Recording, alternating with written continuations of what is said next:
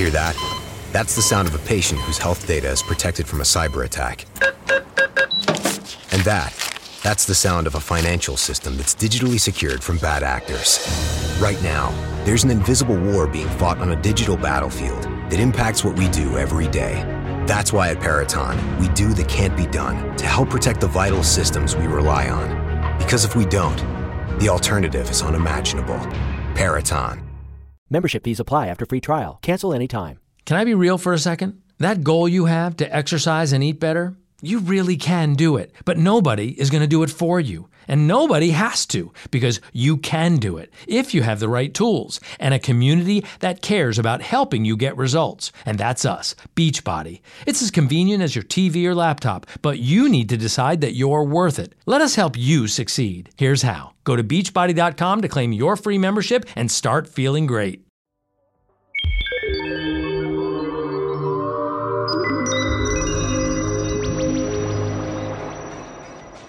Hello and welcome back to the Space News Podcast, Space Cadets. My name is Will, and astronomers have detected a 1.3 kilometer radius body at the edge of our solar system.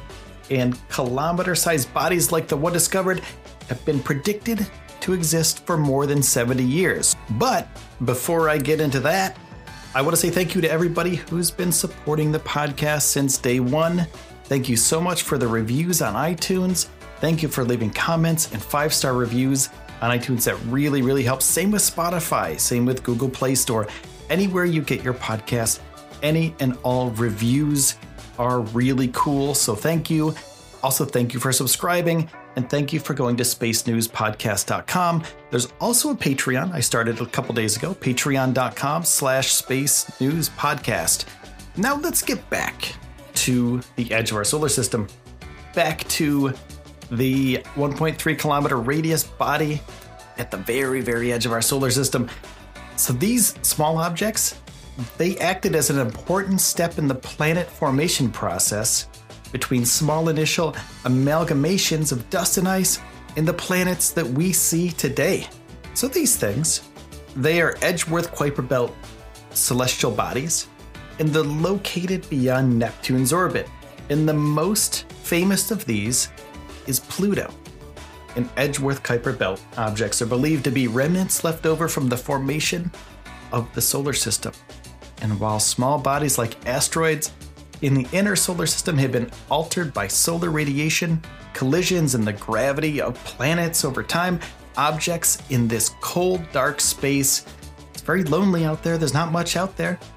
But these objects preserve the pristine conditions of our of the very early solar system, of our solar system when it was just forming. And astronomers study them to learn about the beginning of the planet formation process. So, objects out there with a radii from one kilometer to several kilometers have been predicted to exist, but they're too distant, too small, and too dim for world leading telescope, such as the Subaru telescope, to observe directly. So, a research team led by Ko Arimatsu at the National Astronomical Observatory of Japan used a technique known as occultation, which monitors a large number of stars and watches for the shadow of an object passing in front of one of the stars. The OASES, the Organized Auto Telescopes for Serendipitous Event Survey team, placed two small 28 centimeter telescopes on the roof of an open air school on Miyako Island in Japan and monitored approximately 2,000 stars for a total of 60 hours. And after analyzing the data, the team found an event consistent with a star appearing to dim as it is occulted by a 1.3 kilometer radius Edgeworth Kuiper Belt object. So, this detection from this 1.3 kilometer radius object um, it indicates that these kilometer sized objects are more numerous than previously thought, and this also supports models where planetesimals first grow slowly into kilometer sized objects before runaway growth causes them to merge into planets. So basically, what happens out there is that there's stuff, right? There's objects out there, small objects.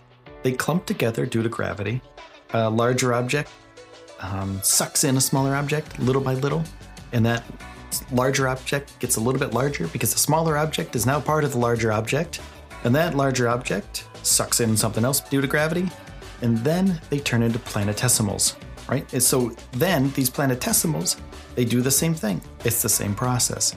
They're bigger now. They can get more stuff to attract to them. So eventually, over time, over millions and millions of years, these kilometer sized objects turn into regular sized planets. And Arimatsu's team said this is a real victory for little projects. Their team had less than 0.3% of the budget of large international projects. They didn't even have enough money to build a second dome to protect their second telescope. And they still managed to make a discovery that is impossible for the big projects. So a little bit of ingenuity goes a long way. And now that they know the systems work, they can investigate more and more of these objects and get more detail. And the team said that they have their sights set on the still undiscovered Oort cloud out beyond that. So they're going to continue further out from this planetesimal, from this little object, this one kilometer object. They're going to go out to the Oort cloud. If you're not familiar with what the Oort cloud is, it's a theorized shell of icy objects that lie beyond the Kuiper belt. So this is just a theory. Nobody has seen it yet, but they want to go study this. It is icy objects that exist in the outermost regions of the solar system. It's named after astronomer John Oort, who first theorized its existence. And the Oort cloud is roughly spherical, and it's thought to be the origin of most of the long period comets that have been observed. In the Oort cloud, uh, the particles in it are theorized to be the remains of the disk of material that formed the sun and all of the planets.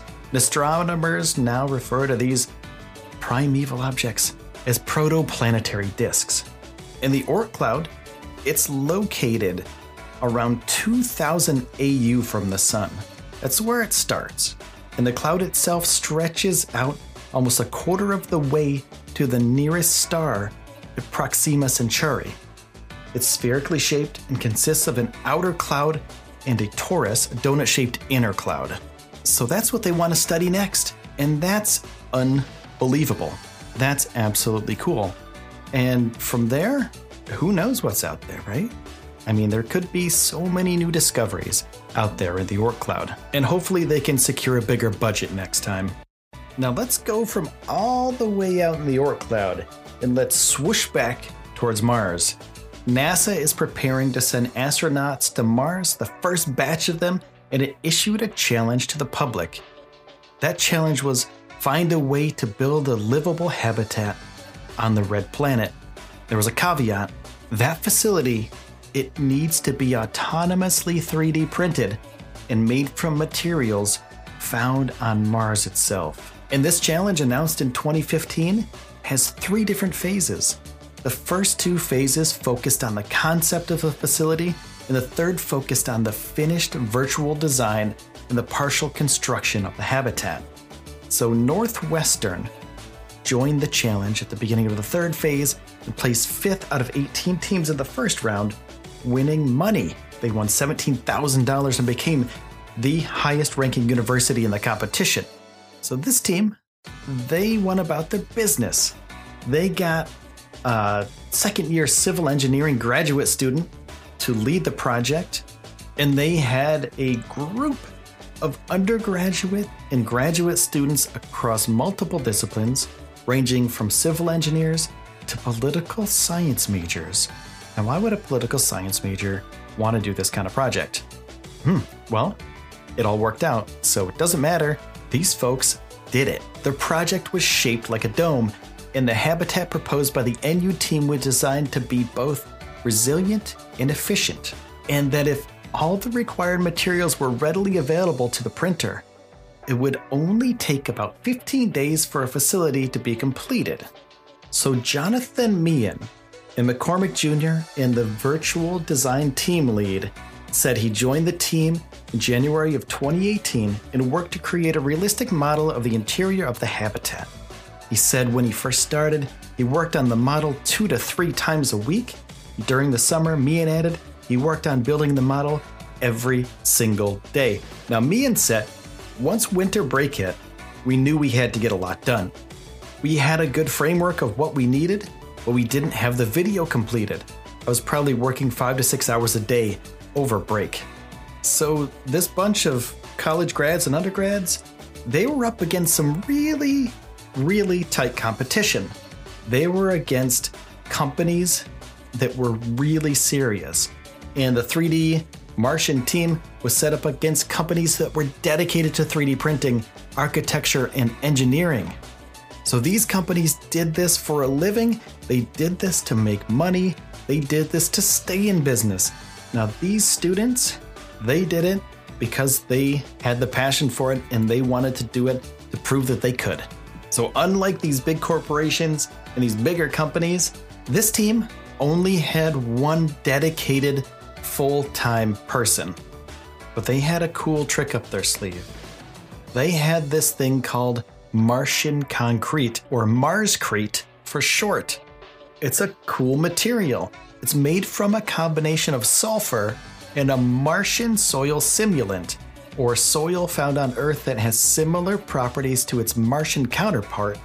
And this new type of concrete was much stronger than regular water based cement and can dry in a matter of minutes instead of hours. And Northwestern University utilized the Marscrete in their final design, and they said that the progress of the project is mostly because of the dedication of the students on the team. Everything that was achieved was because of the students. Most of the time, it's volunteer work, so I think it's amazing where we are now compared to where we started, said Cusatis, who is a McCormick professor. So the final stage of this challenge begins April 28th, where Northwestern University will have to create a one third size model of their habitat to compete for a top three spot to split a $1 million dollar prize. So I'm going to dig into this Mars Marscrete stuff for a couple seconds. Uh, Marscrete is created by melting sulfur and soil from Mars, and the concrete mixture has one notably absent ingredient, which is water. And that's one of the things that's hard to find on Mars. So instead, the sulfur is liquidized by being heated up and then mixed with the soil, and after cooling, the sulfur solidifies, creating the concrete. So it was used in the 1970s. Material science attempted to use sulfur concrete to build materials on the moon, and they discovered the material would quickly disappear into gas due to atmospheric conditions. And the concrete has been found to shrink during the cooling process, creating cavities and weakening the mixture. However, Northwestern University students realized that the use of the right amount of ingredients, about 50% sulfur and 50% Martian soil with maximum aggregate size of 1 millimeter, created a material that's suitable for atmospheric conditions on Mars. So, doing these studies, figuring this stuff out, it will be able to build very extremely sturdy structures on Mars. And it reaches a compressive strength that is more than double the compressive strength required for residential buildings that are that are on Earth, standards that are on Earth. And practically and financially, the mixture also offers additional advantages. Not only is the concrete recyclable, um, sulfur will melt when it's heated, allowing it to be reused, but is also a much cheaper alternative to transporting building materials from Earth. Now they can just use Marscrete to create our habitats when we get up there. So it's going to be a really great um, composition to create these habitats for future Martians. Um, so they're going to refine the, the recipe a little bit, I'm sure. And Mars Marscrete will be very helpful when uh, humans first step on the red planet of Mars. So there you have it, folks, the space news for today. Thank you, thank you, thank you so much for supporting the podcast. I appreciate every single one of you space cadets out there. I'm just a dude that loves this stuff. I have a passion for space stuff. Anything past the Earth, anything on Earth, everything. Everything in our solar system, everything in our universe, I'm super pumped about. So I'm going to leave you with this um, this riddle today. How about that? We'll do something a little bit different. When was there no yesterday? Tweet me at Space News Pod. Hit me up on Facebook at Space News Pod. The question again is when was there no yesterday? Thank you so much for listening to the Space News Podcast. My name is Will. And Space Cadets, I will see you soon.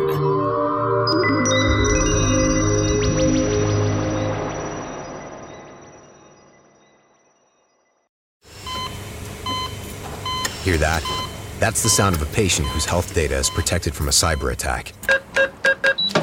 And that, that's the sound of a financial system that's digitally secured from bad actors.